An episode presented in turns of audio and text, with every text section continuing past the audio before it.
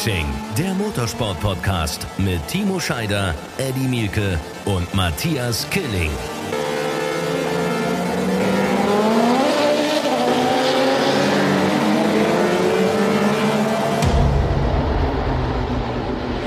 Racing, der Motorsport-Podcast. Euch allen da draußen ein ganz, ganz herzliches Willkommen und vor allem ein ganz herzliches Willkommen an die zahlreichen Zuschauer, die jetzt schon hier sind in Oschersleben.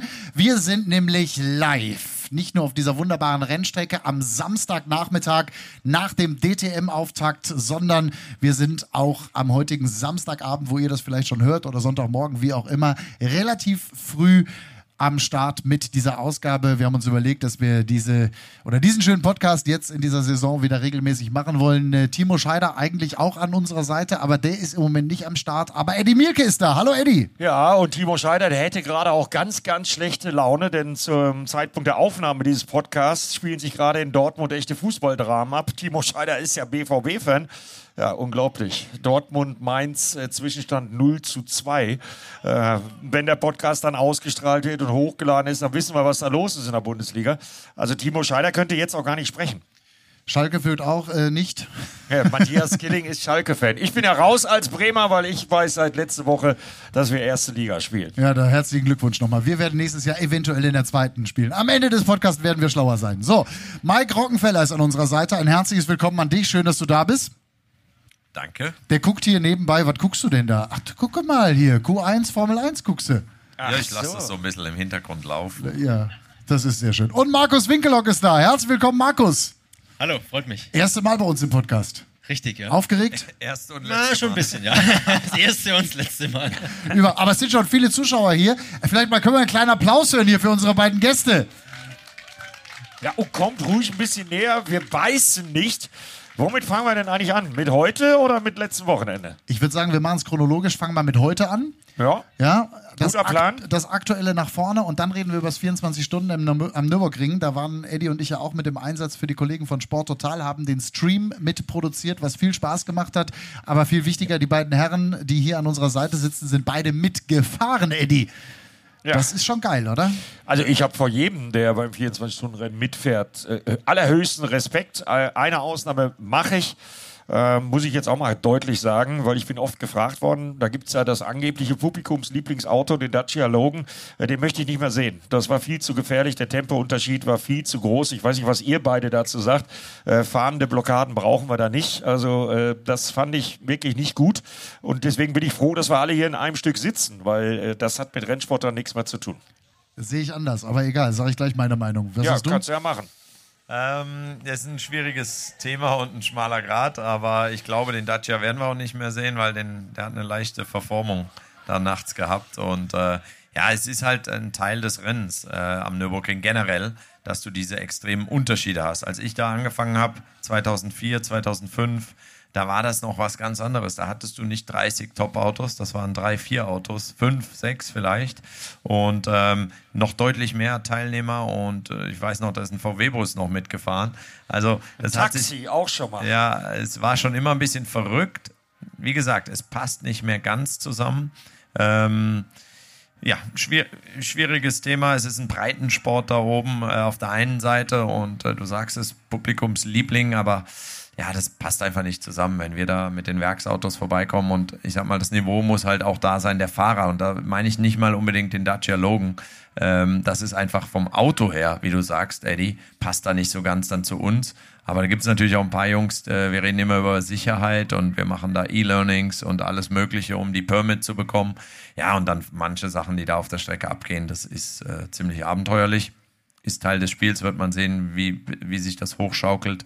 Ich hoffe einfach, dass wir nicht da mal einen schlimmen Unfall sehen, äh, wo wirklich äh, ja, einem Fahrer was passiert oder Streckenposten oder Fans. Das ist der Punkt, wo ich äh, Angst vor habe, eben halt anhand der Tempounterschiede. Wenn man das dann kommentieren muss und das aus der Heli-Perspektive sieht, was es da für Tempounterschiede gibt, dann ja, stelle ich mir das ungefähr so vor, als wenn ich irgendwie mit einem ganz, ganz langsamen Auto äh, auf der Autobahn fühle und von hinten kommt der Mike Rockenfeller an mit einem äh, GT2 Audi, meinetwegen, wie er hier nebenan steht ja, bei oder, Scheffler. Oder wenn wir beide gegeneinander fahren. Ja, ja, das ist ja auch so ein Wunder. Ich wusste, dass er damit anfängt. Ich wusste es, dass er damit anfängt. Mike, wie siehst du es? Äh, nicht Mike, ähm, äh, Markus, wie siehst du es? Vielleicht noch ganz kurz, bevor wir dann über die DTM reden. Ja. Wir wollen ja eigentlich damit anfangen.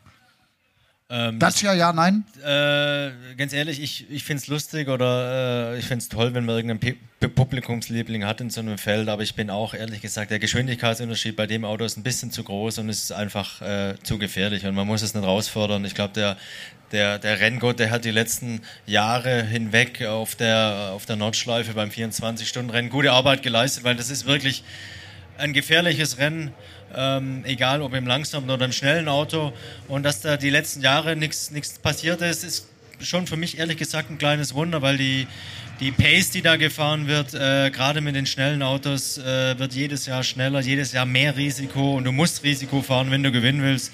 Und das auf der Strecke, ähm, ich glaube, herausfordern muss man es nicht. Deswegen äh, ist der Unterschied zwischen unseren Autos und den Dacia einfach zu groß. Ja, Jetzt müssen wir mit der DTM anfangen, denn irgendwann starten gleich die Prototypen, die GT3-Autos und da müssen wir fertig sein, äh, weil das wird zu laut. Aber man hört, wir sind live in Oschersleben. Äh, DTM heute, Markus, ich finde, wir haben ein spektakuläres Rennen gesehen mit einem, wie ich finde, überraschenden Sieger und zwei Begleitpersonen auf dem Podest, die ich genauso überraschend fand. Also, Frank Ferreira, 39 Jahre, der älteste im Feld, gewinnt. Tim Heinemann vom Simracer zum Rennfahrer wird Zweiter in seinem ersten DTM-Rennen und Jack Aitken im Ferrari auf Platz 3. Für dich auch überraschend? Äh, ja, also ich glaube, der, der Tim Heinemann hat gezeigt, dass er schnell ist in dem Porsche. Das war eine kleine Überraschung. Trotzdem muss ich sagen, der Ferrari, der ist schnell, egal wo, äh, egal ob er in der Sprint, in der Endurance, äh, in, der, in der DTM oder letzte Woche auf der Nordschleife das Auto geht. Äh, der Pereira, bin, gegen den bin ich schon einige Jahre jetzt gefahren, der ist, ist pfeilschnell. Und was du gerade gesagt hast mit 39, ich bin 42 und bin auch noch schnell, deswegen, es geht schon noch, ähm, ist es keine Überraschung. Pfeil, pfeilschnell. pfeilschnell. Nee, aber ähm, der Pereira und ich habe den, den Bortolotti auf der Liste gehabt für, einen, für einen Sieger heute, ehrlich gesagt. Äh, also ähm, die beiden Lambos, die gehen sicherlich sehr, sehr gut. Aber du musst es auch erstmal nach Hause fahren. Die, die Strategie, ich muss selber sagen, ich habe irgendwann den Überblick ein bisschen verloren, war wirklich ehrlich gesagt auch Hättest überrascht. Hättest du RAN.de oder ProSieben gucken müssen. Da hat äh, so ein Experte, der links neben dir sitzt, ich glaube, die meisten Szenen sehr gut eingeschätzt. Also ich, ich war überrascht, dass auf einmal der Bortolotti und der Feller so weit hinten waren. Ich hatte das nicht so auf dem Schirm, aber... Ja, und äh, ich glaube, genau das, was du sagst, äh, einige Teams auch nicht. Ich war vorher noch bei Abt vorm Rennen. Ähm, aus alter Verbundenheit und habe da ein paar Infos geholt und äh, die haben mir gesagt, ganz klar, lange draußen bleiben, Overcut, der Reifen braucht lange.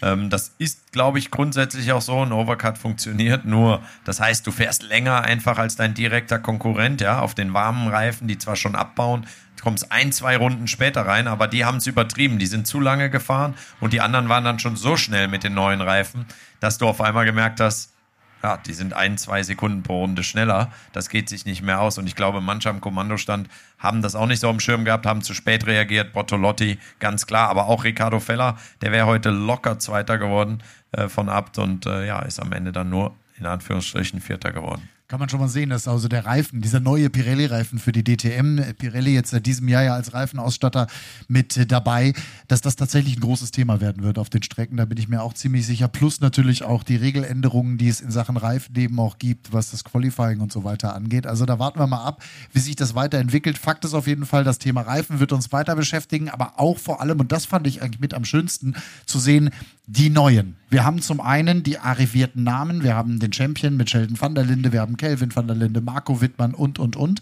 Aber eben genau diese neuen Namen. Und ich bin ab heute spätestens, aber ich habe auch oft mich schon mit ihm sehr nett unterhalten, Tim Heinemann-Fan. Was der da heute gezeigt hat, also strategisch, rennfahrerisch, wie das Auto geht, das ist aller Ehren wert. Das ist ein junger Mann, der hat vor fünf Jahren noch äh, Simracing gemacht, hat dann in der DTM-Trophy wirklich sich eine, seine ersten Meriten verdient, sondern das Ganze auch zweimal gewonnen, also das, die Meisterschaft in der DTM-Trophy gewonnen und jetzt also sein erstes DTM-Rennen und dann Platz zwei. Mike, das ist nicht hoch genug einzuschätzen, oder was der Junge leistet?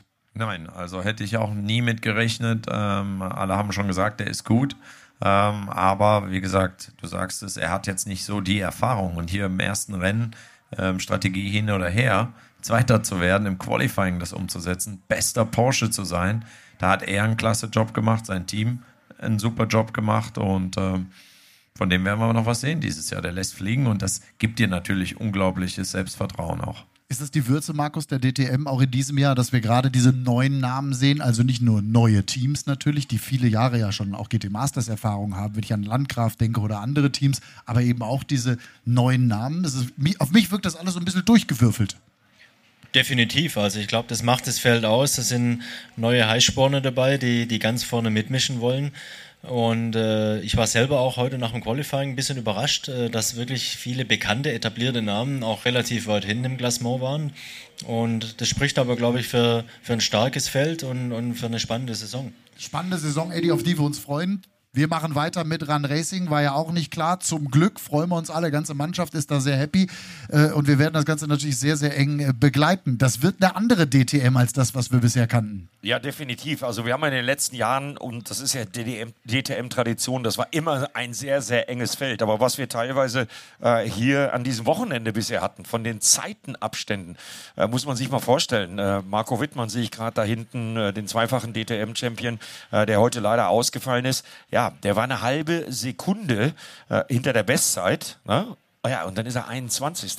Äh, ich sag's immer, das ist für uns Zuschauer ähm, super, vom Spannungsbogen her. Für die Fahrer muss das brutal sein, also diese Enge. Ne? Dann hat Kelvin van der Lende gestern auch erzählt, ja, er fährt irgendwie äh, 0,375 oder so langsamer als die Bestzeit. Und dann sagt ihm aber sein Renningenieur auf dem Funk, ja, bist aber nur 15. Also für uns ist das super für die Fahrer, äh, Markus, äh, das muss Hardcore sein, ne? Weißt, du bist nah dran an der Bestzeit und dann kriegst du dann die Platzierung gesagt und bist dann so weit hinten mit so einer Zeit. Ganz klar. Und es ist natürlich auch für die Fahrer äh, ein extremer Druck, speziell fürs Qualifying eine gute Zeit zu fahren, weil du weißt, auf einer Strecke wie hier in Oschersleben ist es eh extrem schwierig zu überholen. Das heißt, das Qualifying macht das ganze Wochenende aus und äh, der, der Druck ist natürlich extrem, wenn du hier mit den neuen Reifen rausfährst. Du weißt, du hast jetzt einen Schuss und das muss passen, dann, dann sind einige Autos auf der Strecke, dann hast du vielleicht noch eine gelbe Flagge, muss abbrechen oder Verkehr und da gehört natürlich auch ein bisschen Glück dazu. Ich habe mit dem Matthias Rudi zum Beispiel gesprochen, den ich äh, als Rennfahrer sehr gut einschätze, einschätzen kann. Der ist wirklich richtig schnell. Äh, einer von meinen Audi-Kollegen bei, bei äh, Audi Sport Customer Racing, der stand in der letzten Reihe. Ja, und der hat zu mir gesagt, ich bin zehn Runden rumgefahren und hatte nur Verkehr. Dann hatte ich mal einen Fehler hm, und auf einmal steht er ganz hinten. Ist aber einer, der in den Top 5, glaube ich, vom, vom Speed her auf jeden Fall mitfahren kann, wenn das Auto passt. Ja, auch mal 24-Stunden-Rennen unterwegs gewesen. Ähm, also das sagt schon einiges aus. Und äh, ich bin aber trotzdem begeistert erstmal, dass wir hier sein dürfen, dass ihr hier seid, äh, müssen wir ja auch äh, sagen. Na, wenn der ADAC nicht gewesen wäre, dann hätten wir keine DTM mehr. Ne? Gerhard Berger äh, hatte keine Lust mehr, hm, hat verkauft und der ADAC war dann da. Und zum Glück sind wir in Oschersleben und haben acht Wochenenden. Und was ich sehr schön finde an dieser DTM 2023, dass wir genau auch auf solche Strecken wieder gehen. Also, dass wir wieder mehr deutsch werden, dass der Kern der DTM, das, was wir früher, das, was wir auch zu deiner Zeit, zu eurer Zeit erlebt haben, eben mehr auch deutsche Strecken zu erleben. Wir haben ja dann auch das Thema Internationalisierung immer wieder gehabt. Dann wurde in Moskau gefahren, dann wurde in Shanghai gefahren, dann wurde was weiß ich wo überall gefahren. Und dass wir aber eben den Sachsenring sehen werden, dass wir hier in Oschersleben sind, dass wir, klar, Norrisring, die Klassiker Hockenheim und so weiter, aber auch Zandvoort beispielsweise, ähm, ein bisschen ins Ausland gucken, an den Red Bull Ring gehen. Aber wir, wir erleben, glaube ich, eine, eine, eine tolle DTM auch so ein bisschen zurück zu den, zu den Ursprüngen. Und das merkst du einfach, ne? dass das bei den Fans gut ankommt, dass man die Autos auch erkennt. Mike, du hast diese Class One-Zeit ja mit geprägt, das muss man ganz deutlich sagen. Aber trotzdem, diese DTM macht Spaß und es ist erstaunlich, 24 Autos in einer Sekunde im Qualifying, auch bei der BOP, der Balance of Performance, die machen echt einen guten Job im Sinne der Fans, oder? Ja, ich glaube, für die Fans ist es äh, super schön. Wir hatten hier früher schon immer extrem volle Ränge in Oschersleben als Beispiel und ähm, ich bin auch ein Fan davon, dass die DTM äh, sich auf ihre Stärken beruht. Wir müssen nicht in Shanghai fahren oder sonst wo, wo die Leute die DTM nicht kennen, sondern wir müssen hier fahren, wo die Fans sind. Die Eintrittspreise müssen vernünftig sein und ähm, ich glaube, das sind die, die wichtigsten Dinge und die Würze ist eh da. Äh, gute Fahrer sind am Start, tolle Autos, sechs Marken was will man mehr? Da haben wir immer von geträumt, äh, auch zu Class One-Zeiten. Ähm, wichtig ist, dass es geiles Racing ist und Fannähe wird hier groß geschrieben. Also von daher hoffe ich, dass es eine tolle Saison wird. Eddie, schauen wir mal aufs Rennen heute. Mercedes beispielsweise. Da muss man heute konstatieren, die haben noch zu tun. Ja, die haben noch zu tun, aber äh, da sieht man ja auch an diesem Wochenende, wenn man das mal anschaut. Äh, Lukas Auer war gestern äh, Dritter. Ähm, ich glaube, äh, dass da auch viel Arbeit noch nötig ist und man hat ja auch an dem einen oder anderen gesehen, was für Verbesserungen möglich sind. Was für mich heute so ein, so ein Punkt war, wo ich mich sehr drüber gewundert habe, was wir teilweise, Markus, äh, in der Boxengasse gesehen haben. Jetzt wird es gleich mal ein bisschen lauter, weil die GT3-Jungs äh, gehen auf ihre Einführungsrunde und das sind laute, sehr laute Autos. Aber ein geiler Sound. Ist aber zum Glück ein relativ kleines Feld, also die sind schnell vorbei und dann haben wir wieder ein bisschen Zeit und ich hoffe, das hört man auf der Aufnahme nicht so. Ähm, Markus, die Boxenstops, die wir da heute gesehen haben, ähm, da waren ja erfahrene Teams, wo sich dramatische Szenen abgespielt haben. Da fliegt eine Mutter, äh, da fliegt dann auf einmal auch fast ein Schlagschrauber weg bei Schubert Motorsport, bei Sheldon van der Lende. Dann kriegen die sich da total in der Wolle äh, an den Autos. Äh, das war schon heute ein Schlüsselpunkt, ne? Ähm, ja, das hat Rocky mir vorhin noch gesagt. Ich habe es ehrlich gesagt irgendwie passt äh, im, im Fernsehen, dass der einen Schlagschrauber weggeschmissen hat. Ist natürlich. Hab ich noch nie gesehen. Mechaniker vermurkst den Boxenstopp und schmeißt statt das Rad festzumachen, den du- Schlagschrauber weg. Da darfst du natürlich äh, den Schlagschrauber oder solltest du nicht wegwerfen. Ich weiß noch, ich habe äh, auch bei uns Fahrern teilweise, wenn wir Boxenstopp-Training machen und es mal nicht so richtig läuft beim Anschnallen, äh, gerade in der Sprint Series, da hast du 15 Sekunden Zeit und auch wenn man da einen kleinen Fehler drin hat, war immer die Devise, immer weitermachen, immer weitermachen, nie abbrechen. Und das sollte natürlich Mechaniker auch nicht. Aber ich war heute auch ein bisschen überrascht. Ich weiß nicht, ob alles zusammengekommen ist, aber es waren heute viele Fehler zu sehen bei diversen verschiedenen Teams. Äh, ich bin mal gespannt, wie sich das morgen äh, im Rennen gezeigt, wie es da läuft. Aber es war schon, ähm, weil ich, ich denke mal, normalerweise in der DTM sind die Teams sehr, sehr gut aussortiert, was Boxenstops anbelangt. Die machen sehr, sehr viel Training, weil man im Prinzip weiß, es ist ein ganz entscheidender Faktor, was ich vorhin gesagt habe, Qualifying, äh, der wichtigste Faktor, aber dann denke ich mal, sind natürlich die Boxenstops äh, mit der Strategie äh, ganz, ganz wichtiger Teil, um erfolgreich zu sein. Matthias, äh, das haben wir gesehen. Schnellster Boxenstopp heute bei René Rast. Der fährt fürs Team Schubert. Also bei René Rast am Auto hat's geklappt.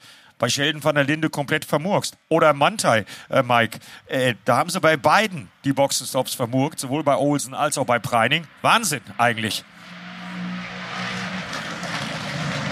Ja, das ist doch auch mal schön. Podcast garniert mit ja, rennenfahrenden GT3-Autos. Ja, du sagst es, ähm, das sind die Schlüssel am Ende in dem Rennen, wenn es so eng hier zugeht. Wenn das Überholen schwer ist, dann ist die Strategie und die Boxenstopps. René Rast als Beispiel, wenn du perfekt in der Pitlane arbeitest, dann wirst du auch noch dadurch nach vorne gespült. Das hat ihm sehr geholfen im Rennen. Wenn andere dann noch ihre, ihre Fehler machen, dann, äh, dann kommt das noch dazu. Bei Mantai war es ein bisschen chaotisch. Also, ja, Der hat, ja, der hat ja Olaf Mantai, der war ja im Fernsehbild zu sehen. Der hatte ja eine, den- der hatte eine Krawatte von hier bis hinter Magdeburg. Ja. Wer den Olaf kennt, und ich kenne ihn ja, äh, bin selber schon für den Olaf gefahren äh, beim 24-Stunden-Rennen am Nürburgring und das gesehen hat, äh, der weiß genau, äh, das, das war den richtig angefressen. Aber so ist es, es sind Menschen und äh, man muss da natürlich mit umgehen und, und das Ganze jetzt verbessern. Ich finde das übrigens geil mit den GT3-Autos, dass sie jetzt gerade Rennen fahren. Ist der erste Run-Racing-Podcast von uns, wo wir nebenbei mal eben auch noch ein Rennen haben hier im Rahmenprogramm. Ja, vor allem wir muss auch noch man, nicht. muss man dazu sagen, wir haben natürlich vom Timing her gedacht, irgendwie das Rennen ist später, aber das haben sie jetzt irgendwie nach vorne gezogen. Ist auch völlig egal. Ich hoffe, dass es einfach von der Tonqualität für alle da draußen ganz gut funktioniert und dass man das gut hören kann. Ich glaube allerdings mit der Erfahrung der Produktion, ja, das wird funktionieren. Insofern habe ich da keine Sorge. Aber man muss auch vielleicht euch das da draußen einmal erzählen. Wir sitzen hier auf einer Bühne bei den Kollegen von Scheffler. Die Rennstrecke ist 20 Meter entfernt. Näher ran Hört geht man nicht. ja. Hört man ja. Und ich würde folgenden Vorschlag machen, weil das sonst wirklich für unsere Techniker zu schwierig wird. Wir machen noch einen ganz, ganz kleinen, schnellen Block, 24-Stunden-Rennen, wenn sie da hinten durch die Hasseröder durchgefahren sind. Und dann machen wir halt einfach heute mal eine Kurzversion. Wir müssen ja auch nicht immer 45 Minuten Podcast machen. Oder anderthalb Stunden, hast du natürlich völlig recht. Also, Fakt ist eins, um die DTM abzuschließen. Ich höre gerade hier, oh, 2-2 steht's. Der FC Schalke 04 hat das 2 zu 2 gemacht, Freunde. das ist da, ja, die Schalker hier applaudieren in Olschersleben. Jetzt beginnt aber richtig Hoffnung. Ja, und okay, wie steht's beim BVB? weiter, BVB, weiter Wiesbaden. redet Ne? auch keine Sau drüber. Also, 0 2 Stuttgart. Was? Stuttgart. Führt? Wie Nee, steht's bei Stuttgart? wissen. Ja, schau ich gleich. Nee, hier, ist, ist völlig egal. Nur Leipzig zählt und Oschersleben. Ich schaue heute sportlich nur in den Osten. Oschersleben, Leipzig, alles andere interessiert mich nicht. Aber ganz kurz noch einmal schließen wir es ab, Eddie. Ja. Also, DTM wird spannend, viele, viele neue Namen. Und es wird nicht so sein, da lege ich mich jetzt schon fest, dass wir hier die Altarrivierten, ob sie Van der Linde heißen, ob sie Rast heißen, ob sie Wittmann heißen, die werden vielleicht in Sachen Meisterschaft einsteigen. Aber wir werden dieses Jahr Überraschungen erleben. Ja, was glaubst du? Frank Pereira heute, der hat heute das Optimum rausgeholt. Okay, nee, stimmt nicht ganz. Schnellste Rennrunde hatte er nicht. Aber der hat 25 Punkte für den Rennsieg geholt. Der hat drei Punkte für die Pole geholt. Ja, der ist jetzt heiß. Und äh, der ist 39. Irgendwann kommt da das Karriereende. Der wittert natürlich spätestens jetzt nach dem heutigen Samstag seine Chance, vielleicht DTM-Meister zu werden. Also, wir werden da garantiert Überraschung haben. Und das Gute ist ja an der DTM, morgen geht es direkt weiter. 9.30 Uhr fangen wir an zu senden mit dem Qualifying. Freue ich mich jetzt schon drauf. Absolut. Aber reite nicht immer auf diesen 39 rum. Mike Rockenfeller ist auch 39. Das ist ja nicht alt. Nee, Mike. Nee, du hast es jetzt verstanden. Du hast Ja, mich ja, ja. letztens schon wieder äh, ein bisschen 40. älter gemacht. Nein, ich glaube, äh, man sieht es in der Formel 1. Als ich zu Audi gekommen bin, äh, damals als ju junger Fahrer, waren die Top-Fahrer alle um die 40, sogar drüber in Le Mans. In der DTM, äh, Tom Christensen, äh, äh, wie gesagt, neunmaliger Le Mans-Sieger. Und ich glaube, das hat einen Grund gehabt. Und äh, man sieht es ja auch heute, viele Unfälle bei gewissen Herstellern. Äh, nur Jugend alleine ist es auch nicht. Erfahrung zählt. Fernando Alonso in der Formel 1, über 40, fährt äh, die Saison seines Lebens vielleicht, wenn man überlegt, dass das Auto nicht siegfähig ist, fährt sehr viel auf dem Podium rum. Also, ich bin da völlig entspannt. Ich glaube, das Alter, und das ist ja generell so, aber auch als Rennfahrer, das ist alles Kopfsache. Wenn du dich fit fühlst und bereit und alles da rein in die Waagschale werfen kannst, dann spielt das Alter keine große Rolle und ich glaube, die Erfahrung hilft auch ein Stück weit. Das ist ein gutes Stichwort, auch für einen Übergang, um über die 24 Stunden zu reden. Die 24 Stunden vom Nürburgring, die wieder einmal nicht nur ein fantastisches Rennen, ein fantastisches Wochenende waren. Über den Dacia haben wir eingangs gesprochen. Vielleicht da noch ganz kurz. Ich finde, das macht die Würze für die Fans dieses Rennens nach wie vor auch aus. Obwohl ich natürlich weiß, dass das Rennen deutlich schneller geworden ist, dass wir mehr Top-Autos, mehr Top-Fahrer im Feld haben. Aber ich glaube, dass auch viele Fans genau wegen dieser Autos da sind. Genau wegen dieser Verbindung Amateursport und Leistungssport da sind. Sicherheit bin ich natürlich bei euch, überhaupt gar keine Frage. Aber ich glaube, dass auch das 24-Stunden-Rennen genau deswegen diesen besonderen Charme hat. Insofern vielleicht auch da nochmal auch der Gedanke, es muss ja kein 165 PS Clio-Motor sein, da bin ich bei dir. Aber es sind ja auch andere langsame Fahrzeuge im Feld. Wenn man das alles streichen würde, dann würde das 24-Stunden-Rennen sehr viel Charme verlieren. Okay, mag schon sein. Ich finde es trotzdem zu gefährlich und vergleich die Rundenzeiten vom Manta mit dem Fuchsschwanz. Ah, die sind richtig schnell, da sehe ich Unterschiede. Die Erfahrung von Volker Stritzek, das ist was anderes als eben der Dacia Logan und deswegen Ja. meine eingangs geäußerte Meinung. Ansonsten war das 24-Stunden-Rennen für mich ein Happening. Habe ich noch nie gehabt, dass wir donnerstags abends die Campingplätze schließen mussten. Also es war richtig pickepacke voll. Ich kann es nur jedem empfehlen, da nächstes Jahr mal in die Eifel zu kommen und sich das anzugucken. Mir hat es riesen Spaß gemacht. Markus, wie war es für dich?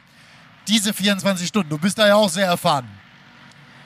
jedes Jahr äh, wirklich ein Riesenerlebnis für mich als Fahrer, äh, weil das ist einfach die größte Herausforderung für einen Rennfahrer. Nachts auf der Nordschleife, auch tagsüber. Ähm, wir haben vorhin drüber gesprochen, die Pace ist extrem, äh, die Herausforderung, äh, über, über 24 Stunden da wirklich fehlerfrei durchzukommen, äh, fehlerfrei in einem Dacia vorbeizukommen. Ist, das ist die Hauptherausforderung. Ja, aber eigentlich ist es komplett verrückt, was wir da machen. Es Oder was alle da machen. Also wenn du drüber übrigens schon nachdenkst. seit vielen Jahren, ne? Seit vielen Jahren. Mit, mit zwei Rädern auf der Wiese vorbei. Und also wirklich, nach manchen Stints steigst du aus und denkst, was mache ich hier? Und das hat nur der Nürburgring. Das habe ich auf keiner anderen Rennstrecke, in keinem anderen Rennen äh, bisher in meinem Leben gehabt, dass ich ausgestiegen bin und habe gesagt, ist das äh, wirklich richtig, was wir hier machen? Trotzdem, wenn du dann das nächste Jahr wieder vor der Brust hast, freust du dich. Aber im Auto, und zwar genau wegen so Situationen, Öl auf der Strecke, keine Flagge, äh, ohne einen Vorwurf an die Streckenposten zu machen, um Gottes Willen. Aber manche Fahrer, die da vielleicht nicht fahren sollten, es ist komplett verrückt. Aber es ist auch das vielleicht sogar besonderste Rennen der Welt aufgrund der Streckencharakteristik, Le Mans hin oder her. Natürlich das kultigste 24-Stunden-Rennen, auch das bekannteste weltweit. Aber diese Strecke gibt es nur einmal. Absolut. Also ich glaube, es ist, äh, ich bin jetzt nicht alle Rennen gefahren, zum Beispiel Le Mans nicht. Äh, das ist natürlich noch mal ein bisschen bekannter weltweit. Aber ich glaube, äh, dass Nürburgring Nordschleife 24 Stunden ist mit das schwierigste Rennen äh, der Welt. Auf, aufgrund der Streckencharakteristik, der, der viele Verkehr oder mit den vielen langsamen Autos auf der Strecke. Und dann noch das, das verrückte Wetter, das man fast jedes Jahr. Dieses Jahr haben wir Glück gehabt, da war es trocken und schön, aber da haben wir auch schon ganz andere Sachen erlebt. Und nachts mit Slicks beim Nieselregen, ich glaube, der Rocky kann das ein bisschen äh, nachvollziehen. Das ist einfach, jeder Rennfahrer, der sagt, ich, mir macht das nichts aus, nachts auf der Nordschleife zu fahren, der lügt einfach für mich. Also ich bin jedes Mal froh, wenn es trocken ist. Eddie, es war ein besonderes Rennen, auch weil wir Mike Rockenfeller, Timo Scheider und Martin Tomczyk auf einem Auto hatten, auf einem Audi, ein wunderschön designter Audi, die Startnummer 40 bei den Fans. Bei allem Respekt, Markus, das war ein Auto, da haben viele drüber gesprochen. Ja, absolut. Und äh, es sind ja unsere Freunde und Kollegen, die drei, äh, als äh, Run Racing DTM-Experten. Und das ist tatsächlich irgendwann mal abends bei einer Flasche Wein entstanden. Und dann hat äh, Kai Salzmann angefangen zu rotieren. Der Mike hat ganz, ganz viel gemacht. Aus deiner Sicht, Markus, du hast es ja beobachtet, die hatten nicht nur die schönsten Damen in der Startaufstellung am Auto stehen, das war was für die Fans, ne? Mit den Aufklebern, 500 Liter Freibier, ein Brünnchen, das war schon geil, was die drei da gemacht haben. Und sie sind angekommen, Zwölfte geworden. Und angeblich kein Kratzer, wurde mir gesagt. Kein, hier, unter den Augen von Rolf Michel, der da vorne steht, das ist der Geschäftsführer Audi Sport GmbH. Kein Kratzer.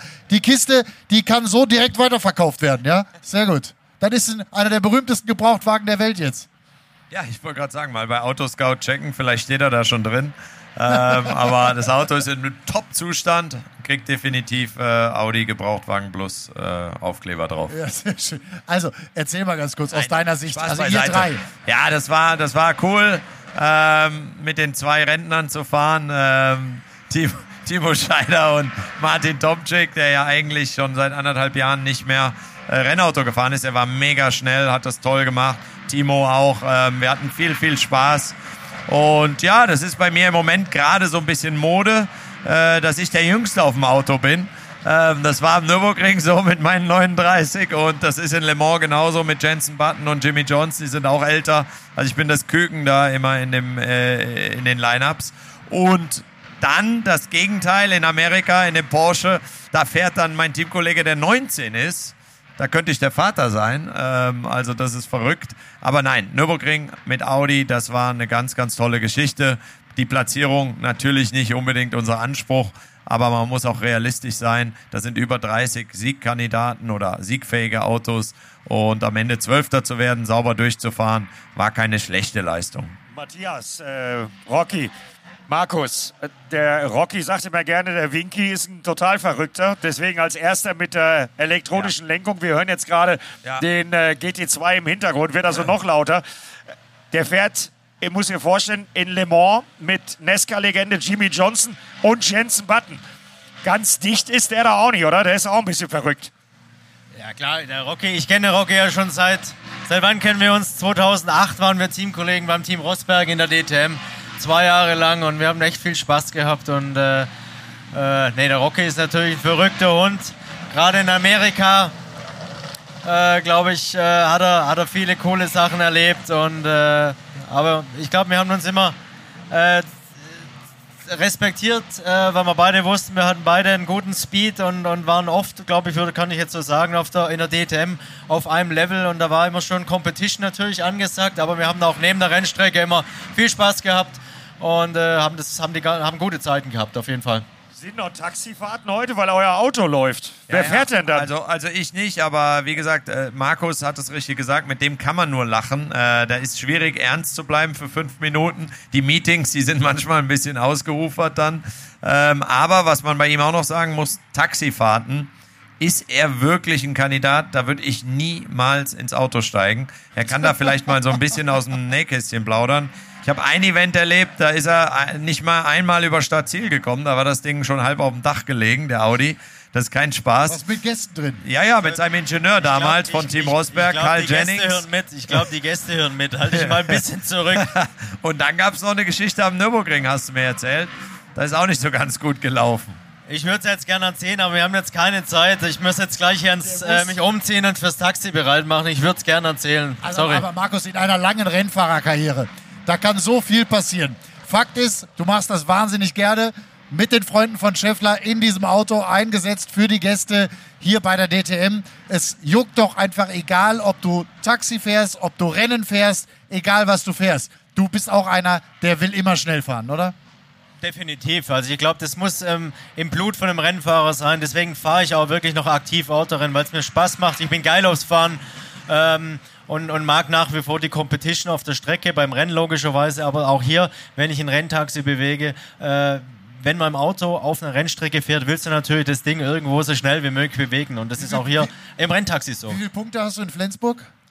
Ganz ehrlich, ich weiß es nicht, aber ich bin, äh, glaubt mir zwar niemand, ich glaube, ich habe null Punkte aktuell. Ja. Ich fahre auch nie äh, wirklich extrem schnell. Ich gebe es zu, ich fahre mal 10, mal 20, mal drüber, macht jeder mal, aber ich bin jetzt keiner, der mit 200 äh, in der 100er Zone durchballert. Okay. Also ich bin äh, da anders. Ich habe Punkte in Flensburg, würde auch sehr gerne auf der Rennstrecke schnell Auto fahren. Aber äh, es reicht halt einfach nicht. Selbst Matthias Killing ist schneller als ich. Ja, und zwar deutlich. Aber das ist auch egal, das ist eine alte Geschichte. Das wissen die Hardcore-Fans von Run Racing, was da damals passiert ist. Ich will das vielleicht noch mal ganz kurz auspacken. Nein, keine Sorge, mache ich jetzt an der Stelle nicht. Also, 24-Stunden-Rennen, besonderes Rennen. Der Ferrari, der Fricadelli Ferrari, Mike, der war schon richtig stark. Also, wenn du darüber sprichst, ihr seid gut durchgekommen. Das gilt übrigens für die Sieger auch, ne? Und das war schon auch nochmal Die sind, äh, in Ansätzen Die, die, eine andere Liga. Genau, die sind äh, nicht nur gut durchgekommen, die sind sehr gut gefahren. Äh, die, waren, die hatten Speed, da hatten wir alle keine Chance. Äh, kann man nur gratulieren, alles richtig gemacht und gerade für das Team mit der Geschichte am Nürburgring, äh, Sabine Schmitz, alles was dazugehört. Ich glaube, das ganze Fahrerlager hat sich wirklich gefreut für Klaus Aberlin und seine Truppe, äh, die da viele, viele Jahre am Start waren. Und äh, das ist das Schöne da oben ähm, dass man sich auch gegenseitig am Ende respektiert und wirklich mitfiebert und, und das versteht, was das bedeutet, so ein Rennen da oben zu gewinnen. Ja, und Mettes, Markus Winkeluck muss wirklich jetzt Taxi fahren, Schäffler-Gäste chauffieren und es wird gleich äh, noch lauter. Also, ich denke, das war mal der etwas andere Podcast und wie immer machst du als Hausherr die Tür zu. Ja, ich will mich einfach bedanken natürlich, nicht nur bei den Zuschauern und äh, den Fans hier vor Ort, äh, dass ihr mit dabei gewesen seid, sondern vor allem eben auch bei der Mannschaft um Sören Zinner, bei dem gesamten Scheffler-Team, dass wir hier wieder einmal einen Live-Podcast machen äh, durften. Es hat viel Spaß gemacht, werden wir über die Saison immer wieder machen und auch ansonsten, Eddie, verabreden wir zwei Hasen uns mit wechselnden Gästen. Wir versuchen auch den Scheider mal wieder an den Start zu kriegen, regelmäßig wieder unseren Podcast jetzt über den Sommer laufen zu lassen. Ja, und euch allen ein schönes Wochenende. Also ich hoffe, ihr genießt es hier in der Sonne von Oschersleben. Danke, dass ihr zugehört habt oder es versucht habt bei dem Prototypen-Krach. Mir hat es viel Spaß gemacht. Ich bedanke mich bei euch und wünsche euch ein schönes DTM-Wochenende. Danke an euch alle. Gibt Applaus nochmal hier. Sehr schön. Mike, Markus, viel Erfolg gleich im Taxi. Lass die Kiste heiß, äh, beziehungsweise heile. Der Chef guckt zu da vorne. Ja, wird klappen, bin ich mir ganz sicher. Wenn euch dieser Podcast gefallen hat, gerne abonnieren, beziehungsweise gerne auch fünf Sterne da lassen. Wenn es euch nicht gefallen hat, dann wie immer einfach stillschweigen drüber. Wir sind bald wieder da. Danke, tschüss und bis bald. Das war Rad Racing. Racing, der Motorsport-Podcast mit Timo Scheider, Eddie Mielke und Matthias Killing.